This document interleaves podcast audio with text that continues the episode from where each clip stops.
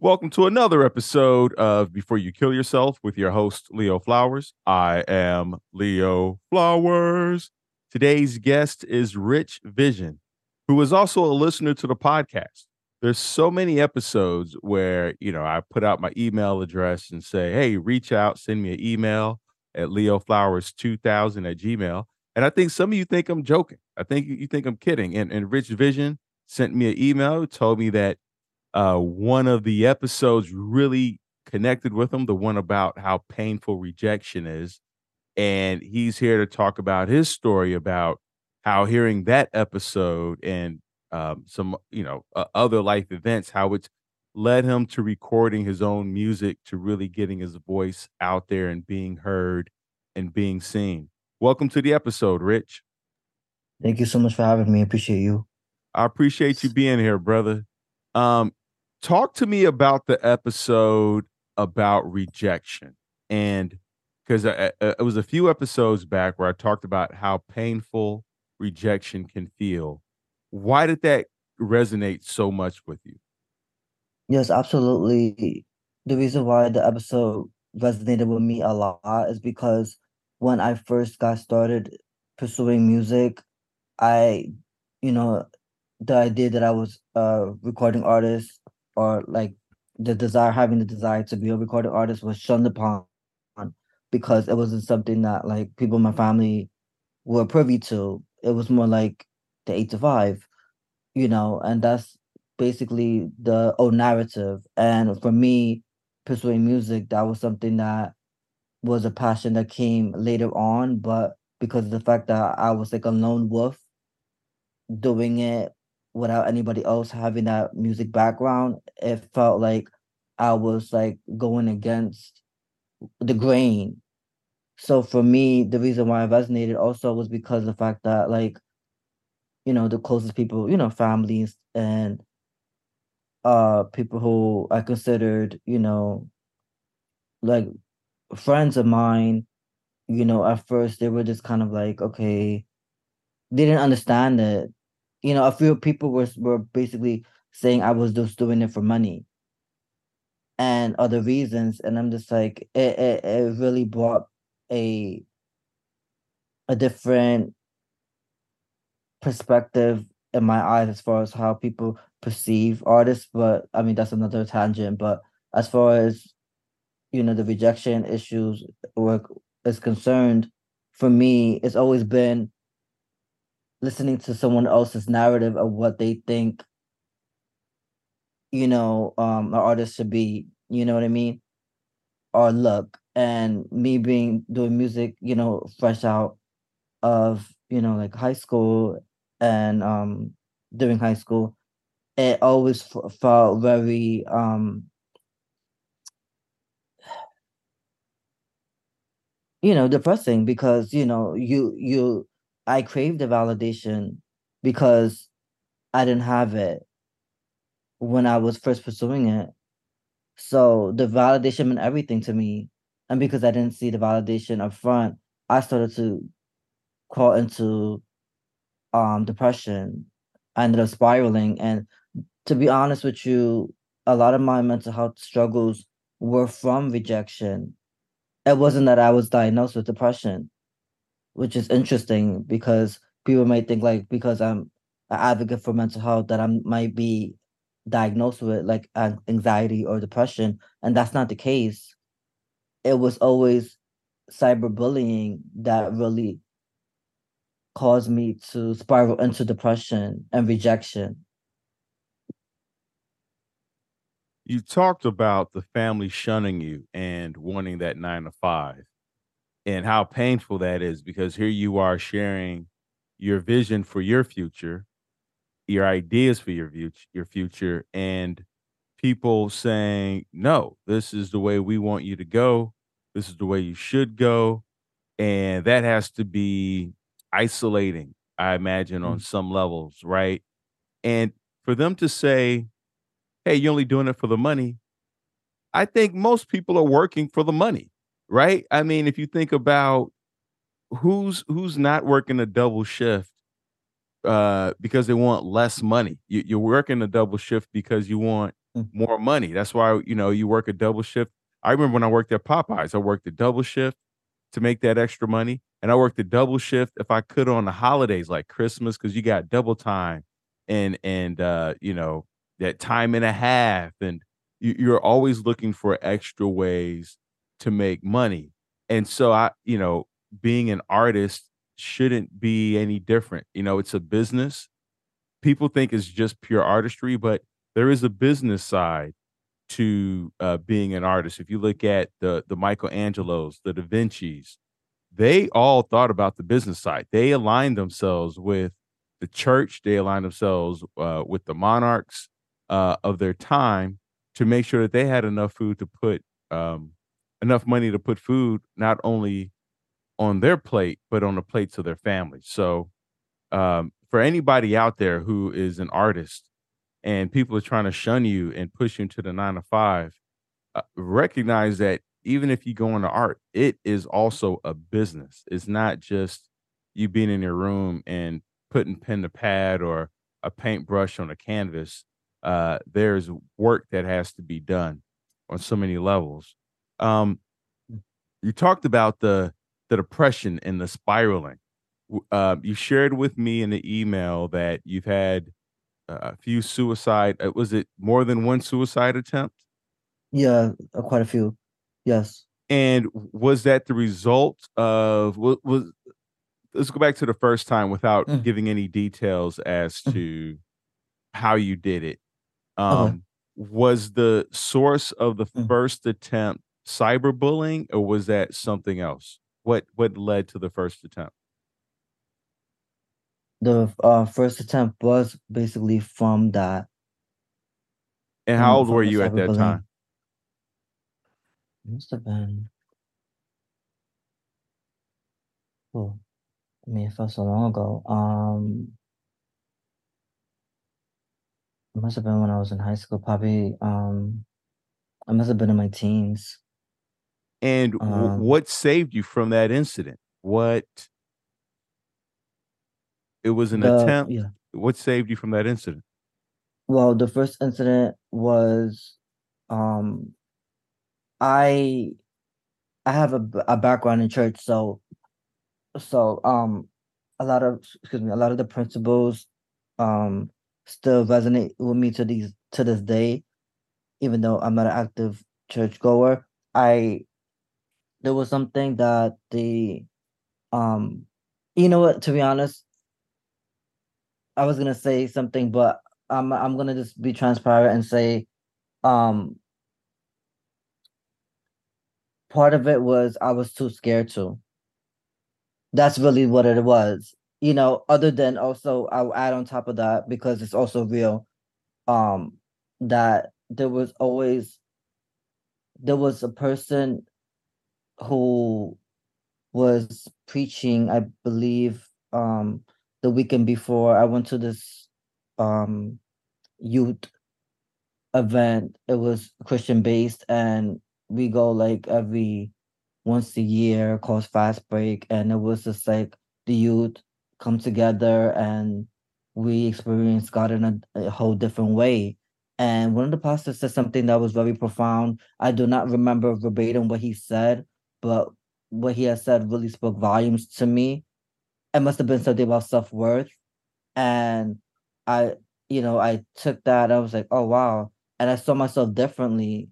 So as, as soon as I got to my house, once I got back from the retreat, I was meditating on that, what the pastor was saying. And for me, it was like at that moment, I was like, wait a minute, there's something to this, like that's powerful. I'm like, I'm leaving so much on the line on the table right now with what I have to offer to just throw it all way because of the lack of validation I was getting from the people that don't hold space in that regard. Not saying, you know, in period, just you know, they don't have that much weight, honestly, in my life for me to, you know, kill myself.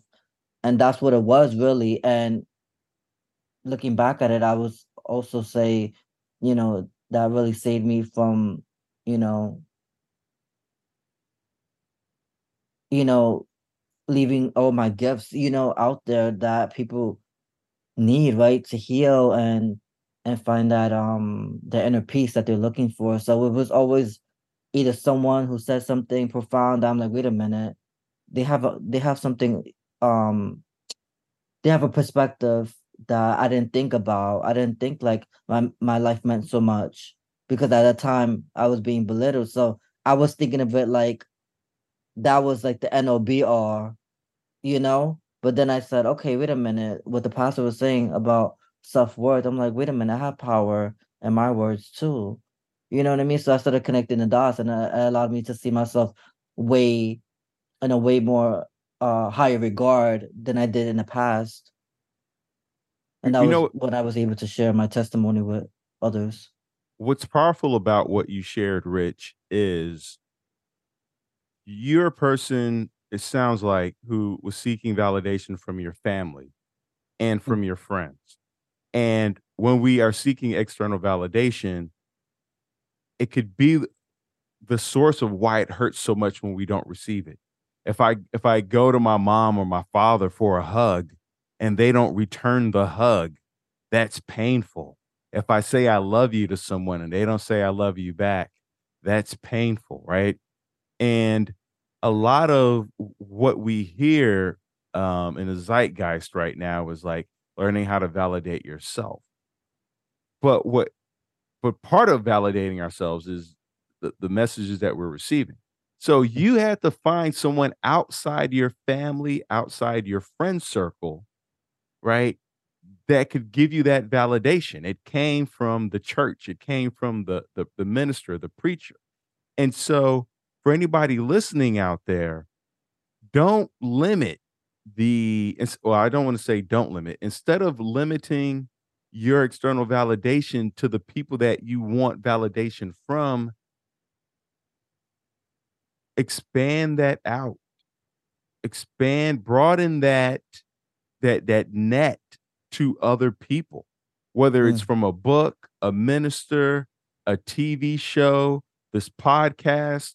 Like, if you're a person who seeks external validation, then be intentional about where you're seeking it from.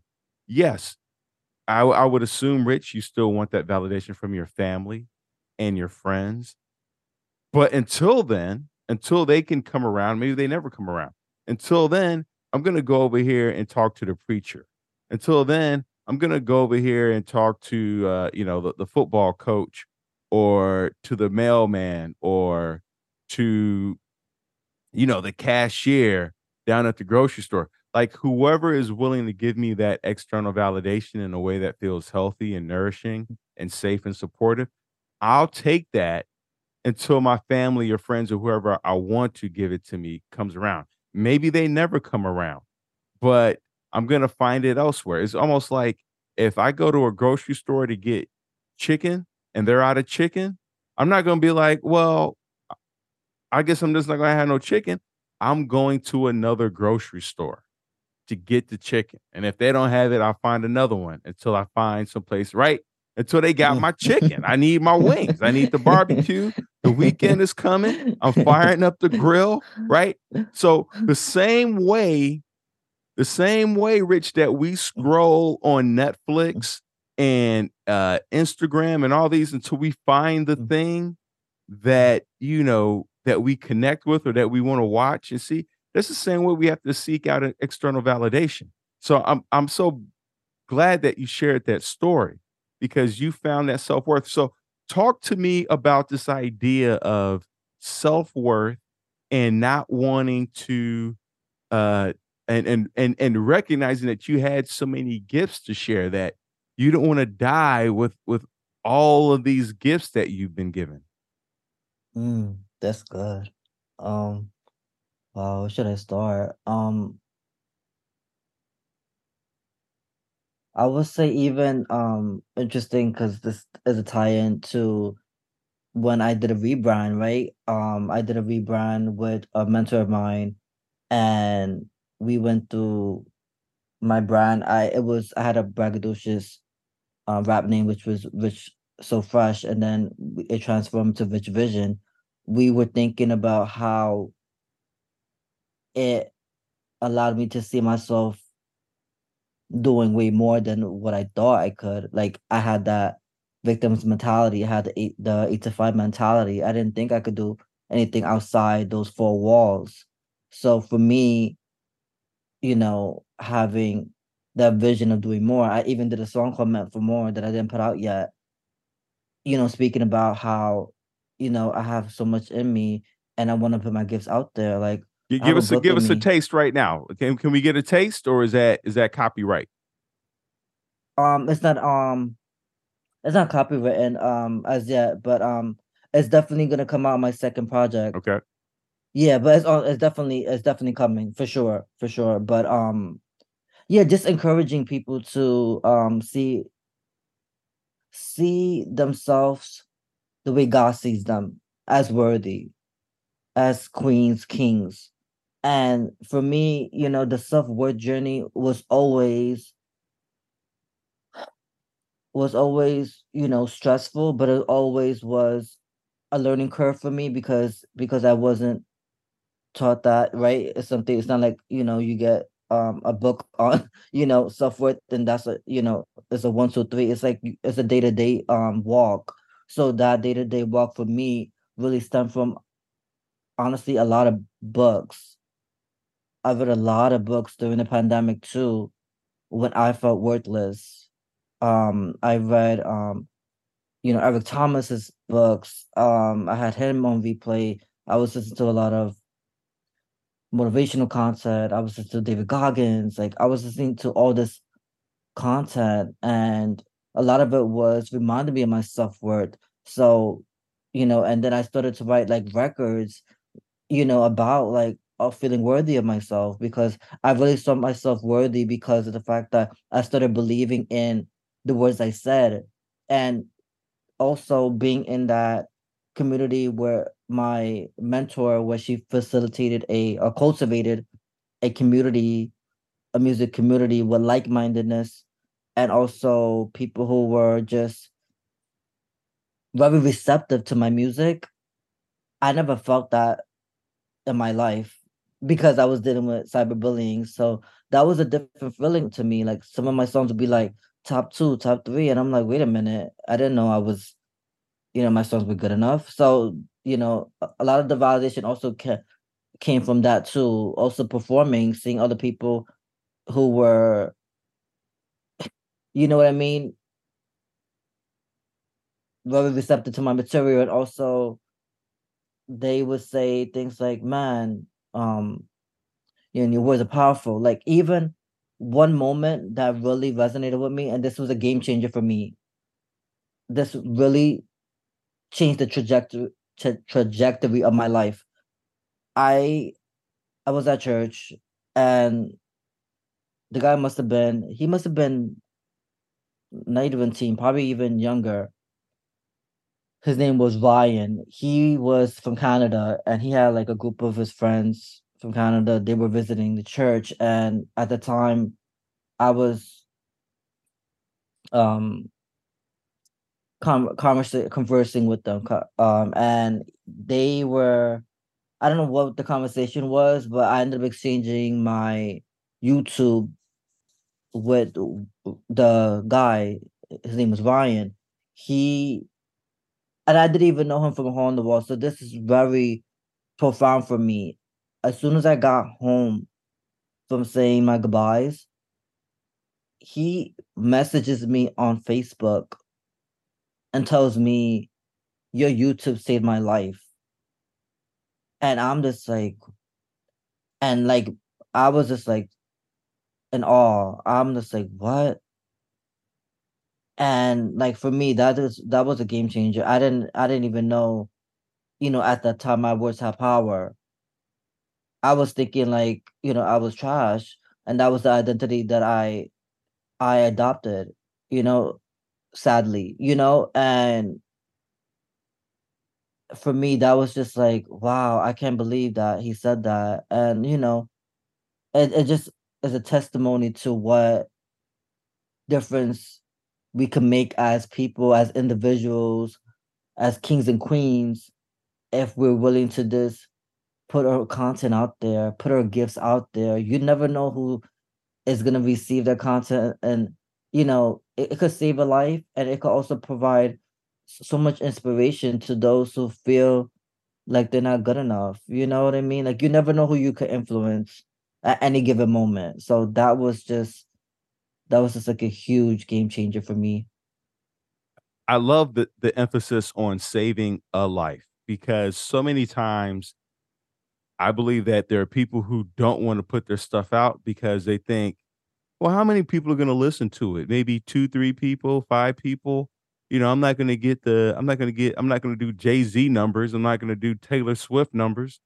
And what I'm hearing in your voice is how you saving one life, one person, not millions of lives, not hundreds of thousands of lives, not not the world, but one life and and the profound impact that that had on you. Because in saving that one person's life that person is still here.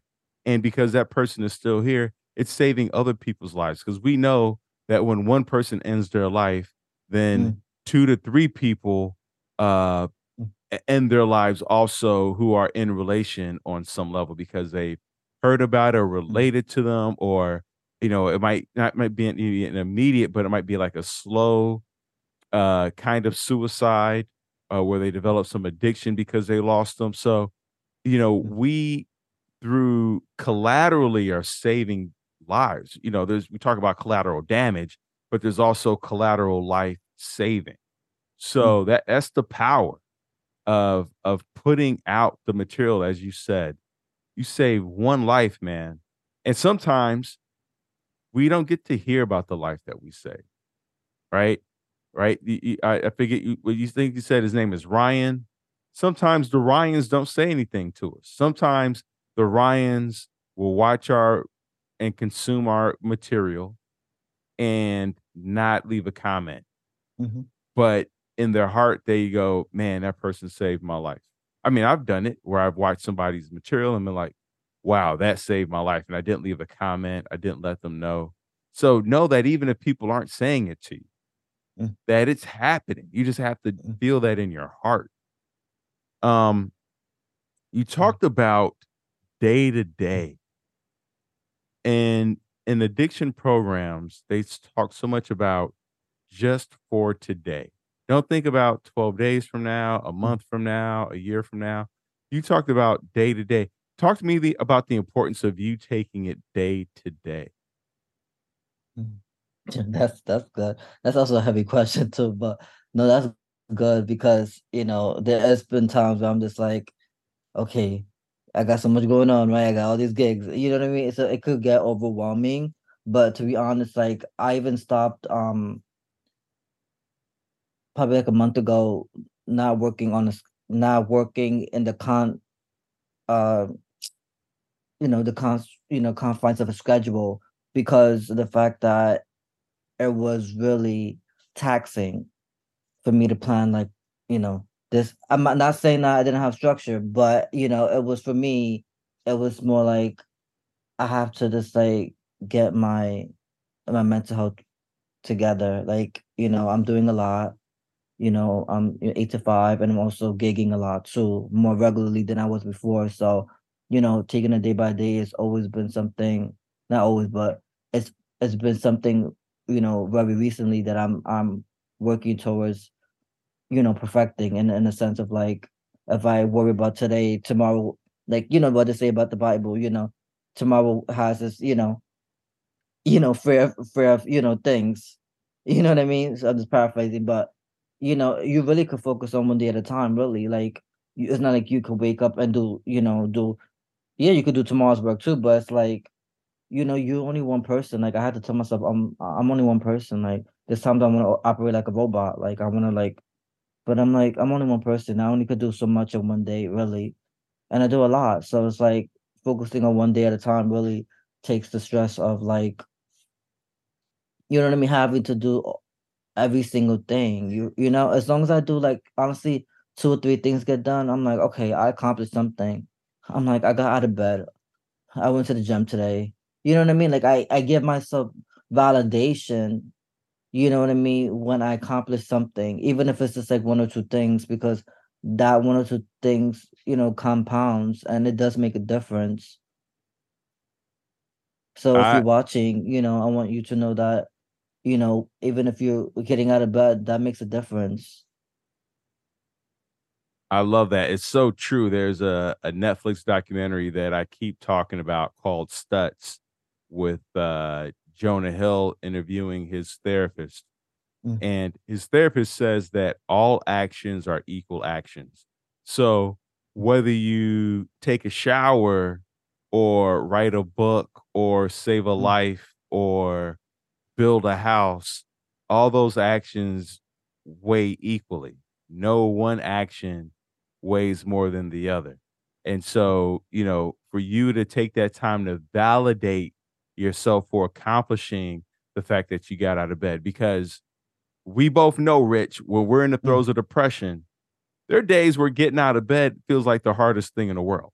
And there have been Mhm. days where I I know for myself, I have not gotten out of bed. I've been in Mm. bed all day, Mm. um, you know, and, and going uh, days without showering. So to take that time and notice, you know, it's, it's that idea of remember where you came from. Remember that there was a time where you didn't want to get out of bed and you couldn't get out of bed and uh, you didn't shower. So um, I applaud you for recognizing that. You talked about it feeling overwhelming working a nine to five and and gigging at night, right? That transition, because Mm. first you're working a nine to five, and then you say, "I'm going to pursue my dream." So now you're working a nine to five and gigging, and that can be overwhelming and taxing and requires so much structure because now every minute of your day counts. Mhm. How do you manage that overwhelm besides Mm. telling yourself one day at a time and validating yourself? Mhm.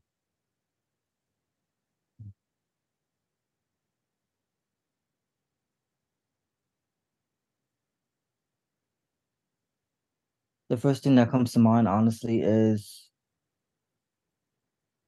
expectation.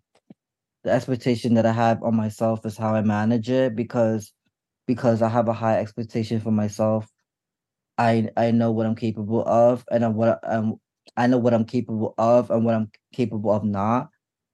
Um and because of the fact that I had people speak over my life, you know, my life coach, you know, she always saw me doing so much more.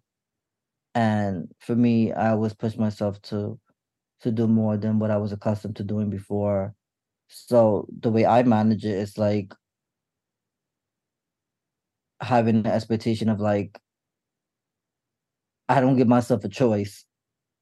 It's like I get to manage it. Like that's the thing about me is like now I'm changing my perspective based on my life coach because what she taught me was like um no you don't need to do this you get to do this you choose to do this so it gives me like more of a like oh like it's a lighter load than like oh i need to do like it seems like a, chore.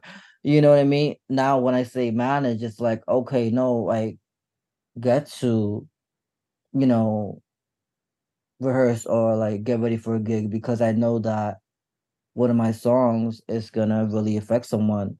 And it has. People have been coming up to me after i performed the single and they've just been like sharing their heart and soul. I'm like what?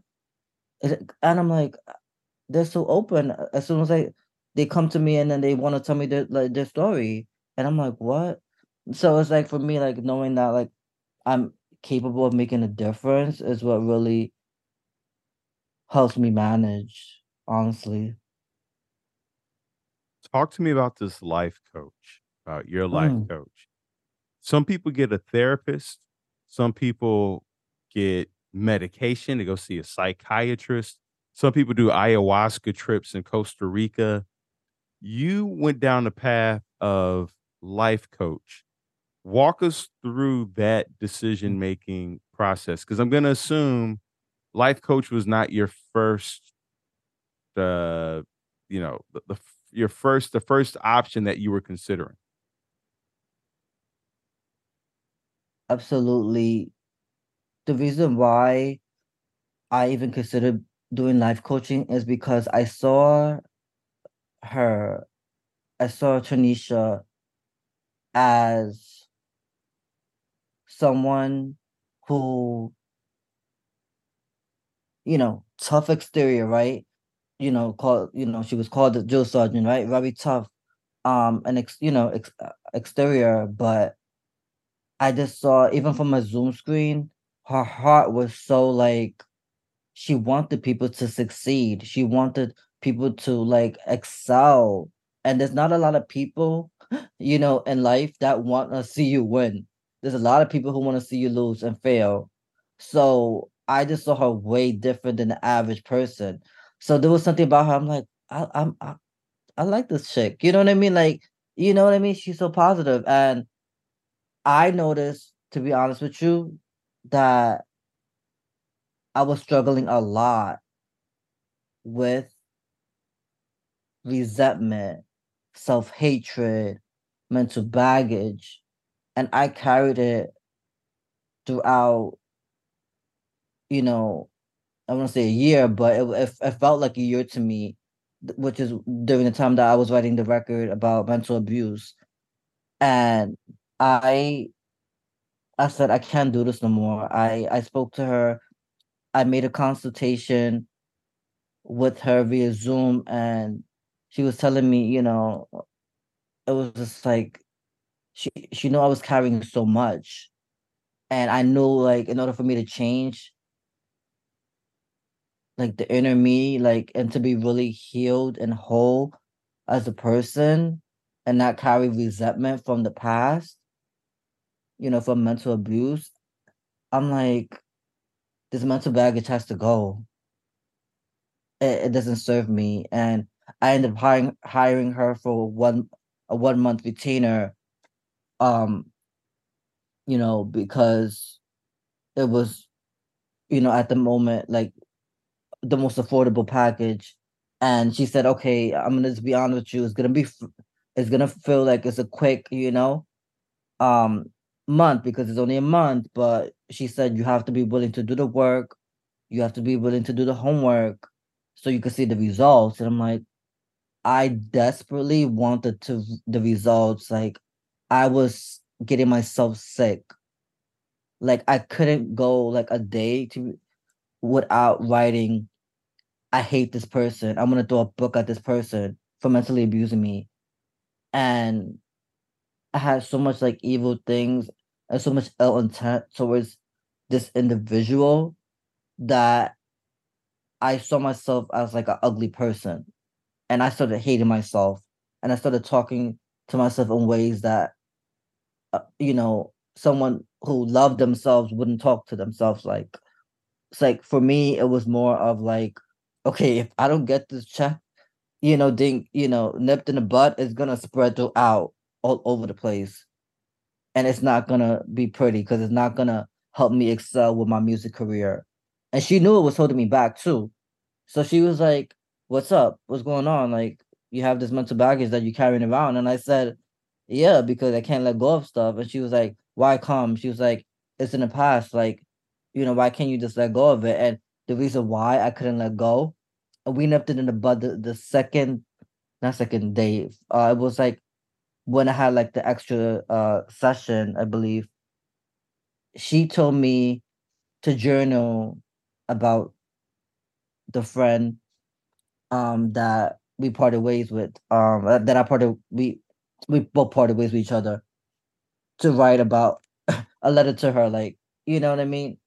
And you know, I ended up losing the letter, but the principle of it was like to figure out like why I felt rejected and pinpoint the reason why. And listen to this.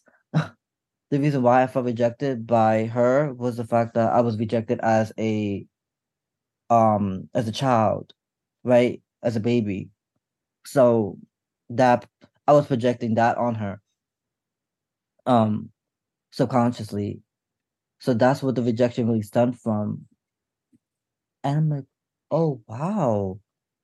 I didn't know I was projecting these things. So all of that, to be honest with you, is the reason why I needed to have a life coach because you know, I I was broken. I I I wasn't the whole person. I was just more like I had this fake mask. I you know, I thought everything was okay. You know, but I wasn't really healed. I was just pretending like I was healing, but I was still, you know, writing all these things about these people that you know served a higher purpose for me and really honestly saved my life. you know what I mean? That I'm I'm writing ill things about. So it's like, you know, I knew for a fact that in order for me to fully be healed, I had to forgive. And my by me like being in the life coaching um program, it helped me see myself as a victor, not a victim. And it also helped me establish a different relationship with my with myself that I could see other people as not as the mental prison, but a gateway to my self worth and my inner freedom. Boom. T- talk to me about and, and talk to us about this feeling of rejection as a baby that you mentioned. I Mm. mean, w- was mom not giving you the breast Mm. milk? Like, what what was the rejection coming from? Um, I was adopted. So that is the reason why I felt rejected and I was projecting it on someone who saved my life. Um, so it was it's interesting how everything just panned out. So you were rejected, uh, or not rejected? You were adopted Yeah. as a baby, The, yeah, uh, as a newborn, or as a child, or what age yeah, as a were you? newborn. A Yeah, I newborn. was like a newborn, I believe. Okay. And were you ad- adopted into because uh, you know this is going to be audio. So for the listeners out there, uh, you're African American. Uh, were you adopted by a black family, a white family? I believe they were Spanish, like Dominican. The the family you say you believe. So was it yeah. was it not a, a permanent adoption or Yeah, it was. So basically my um my mom um well, I don't Your really bir- know my mom. your my, my birth real mom? Okay, your birth Yeah, my mom. birth mom. I don't yeah, I don't know, Okay. but my ad- adopted mom was the one who um stepped in and Oh. took me, you know what I mean, as her. Oh, so You you, know, your your birth parents you said you think were Spanish. Yeah, that's from what I know from my from what my from what my sister Got it. Uh told me. And then your adopted Yeah. Um, parents are are what nationality or Puerto Rican and Guyanese. Puerto Rican? Okay. So did you within that family that you were adopted by, did you feel accepted by all the family members or uh were there some family members where you felt closer to some than others? I mean, to be honest, I had a pretty good relationship with everyone Okay. in my family. I never really had issues with anyone, thank God. Probably after the fact, because you know, when you're older and your siblings, you know, that's a sibling was a rivalry. But other than that, it wasn't like anything like too, you know. So so Crazy. this, you know, on, on some level I understand now why an adoptive family because I think you shared earlier that the adopted family wanted you to go the 9 to 5 route, right? Get a job and um you know, live this typical traditional work life that most people have. Am I correct in stating that? partial uh, partially correct. The because it was a family business, it was more of like it was more like, you know, this is this is what it is. You know what I mean? It's just like it make it would make sense, you know, like Oh, for you to you go into the family business. yeah, like it's I it's there, see. meaning like it's there. Right. I don't have to be chasing looking. Got Makes it. sense though, but you know what I mean. I was the lone wolf, so I said I'm gonna do what I gotta do, and you know pursue my passion. But Yeah, and so the cyberbullying that was taking place. So it sounds like the family on one hand is wanting you to go into the family business. Uh, so and and so sometimes that can feel loving or it can feel controlling, on right on one hand because especially when you have a, a dream that's different than what uh the the family's vision for you is. and then you're experiencing cyberbullying. And from the cyberbullying perspective, what were some of the comments you were receiving?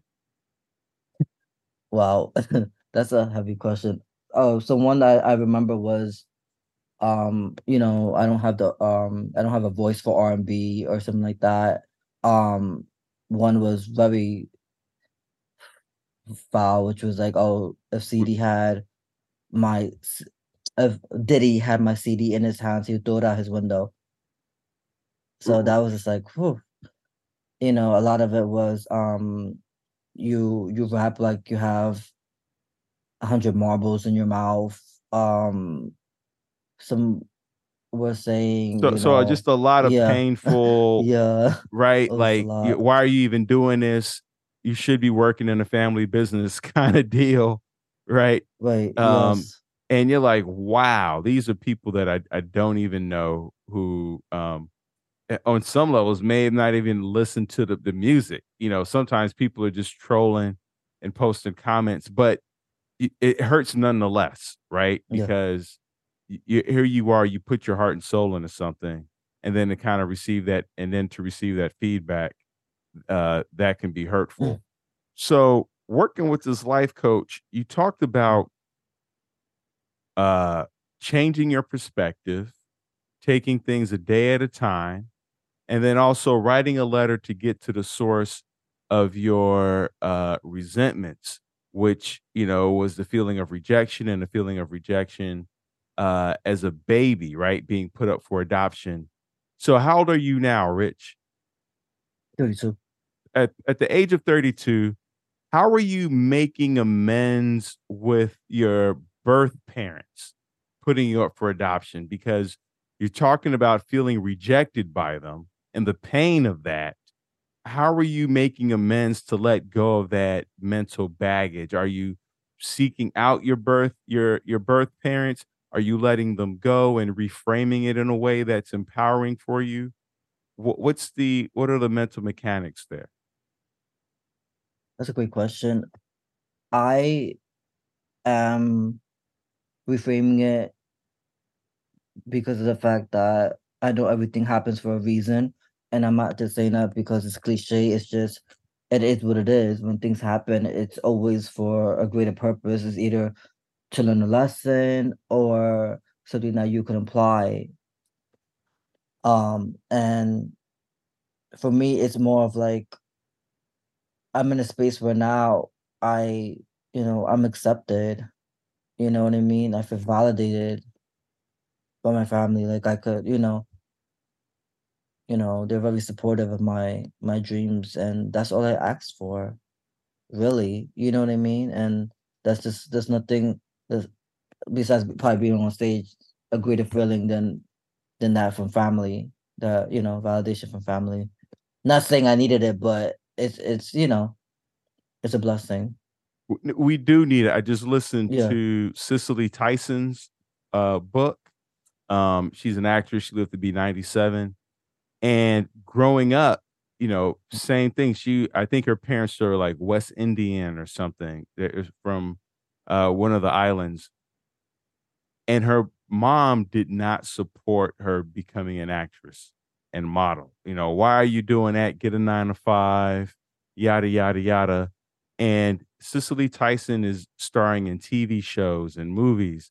And she said throughout her book, all she wanted was not the awards or the crowd applause, but was for her mom to, you know, give her that look of approval and Mm. and say, you know, I'm proud of what you've done.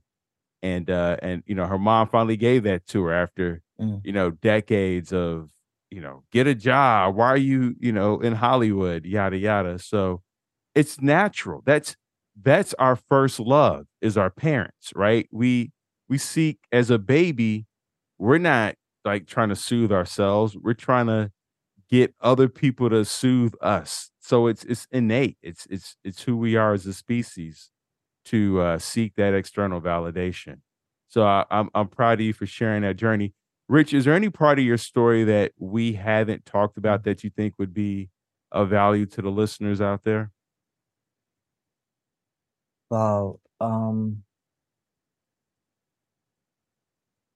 I don't know how deep I can get. You, Um, you can get deep.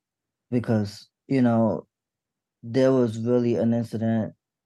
I mean, I won't be visual because I just don't want, you know, I don't want to be the reason anybody does this, but um, because I don't want that to be in my conscience. But I will say, you know, um,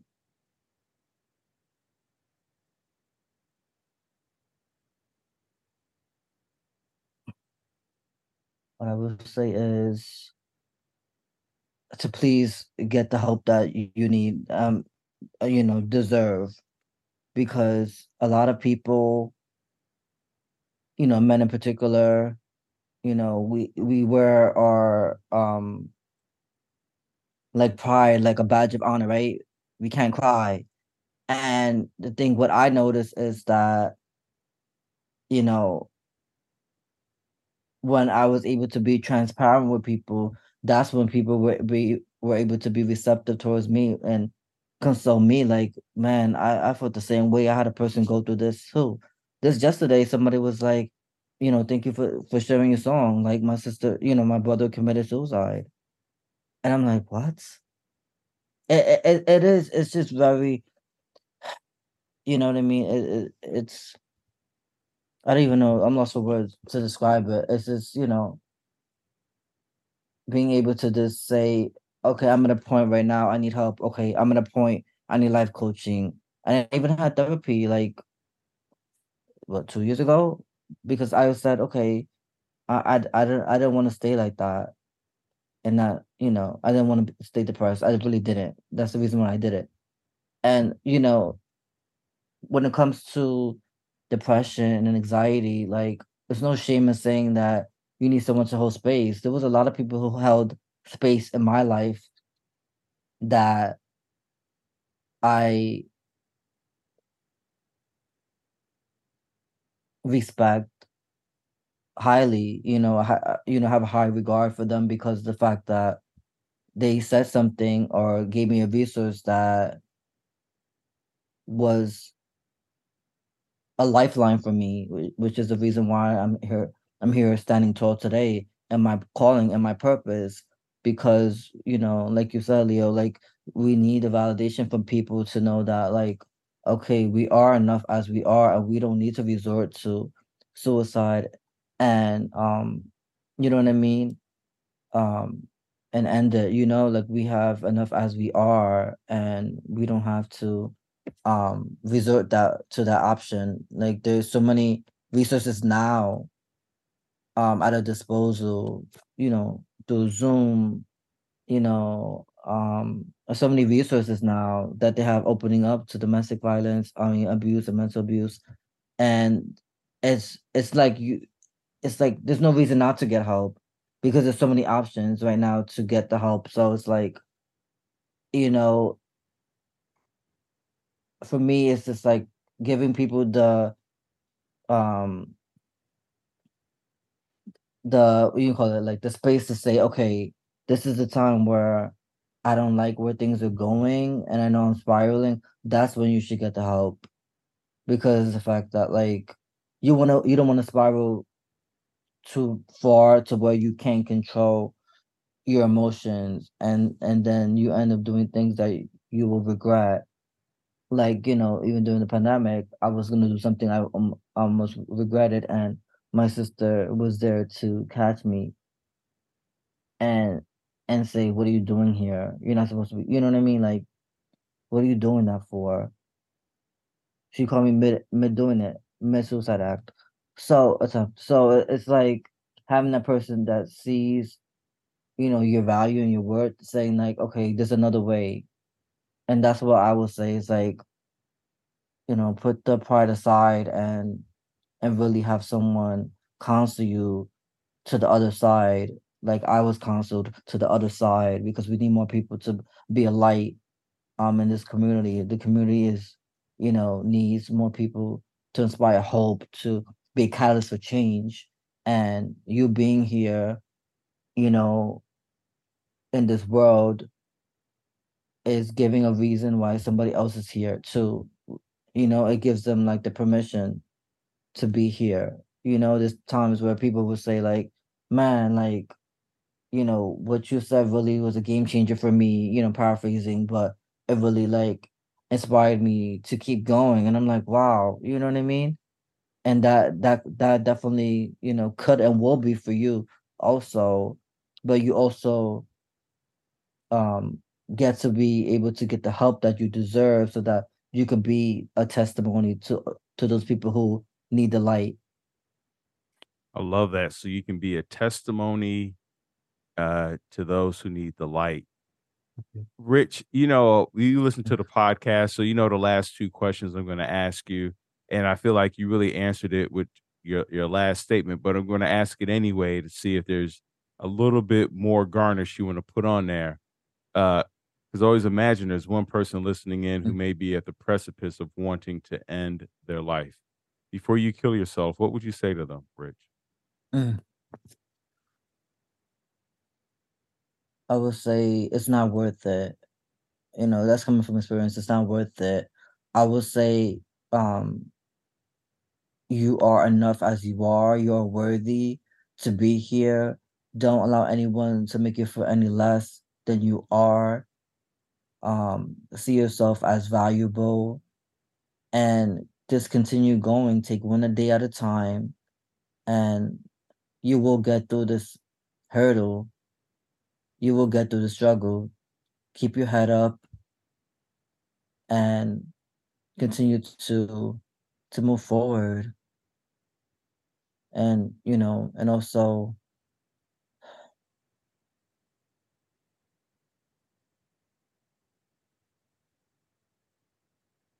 know that that you are the change that the society is longing for. So please don't kill yourself. Last question, Rich. In the next 24 hours, what are you looking forward to? Mm. Mm. Good. Um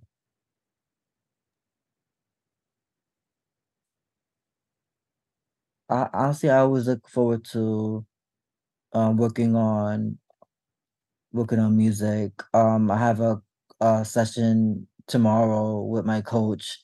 He's been awesome and a blessing to work with. We're knocking out this third song for my uh upcoming EP and we're working on some polish for the uh record before I get into the studio to record. So that's what I'm looking forward to because yeah, I'm I'm dying to get back in the studio again and and I got this uh song so I could get closer to releasing this project. Thank you so much, Rich. Thank you so much, listeners, for tuning in. Thank Remember, you. this podcast is not a substitute for you calling the 988 or any of the other international hotline numbers.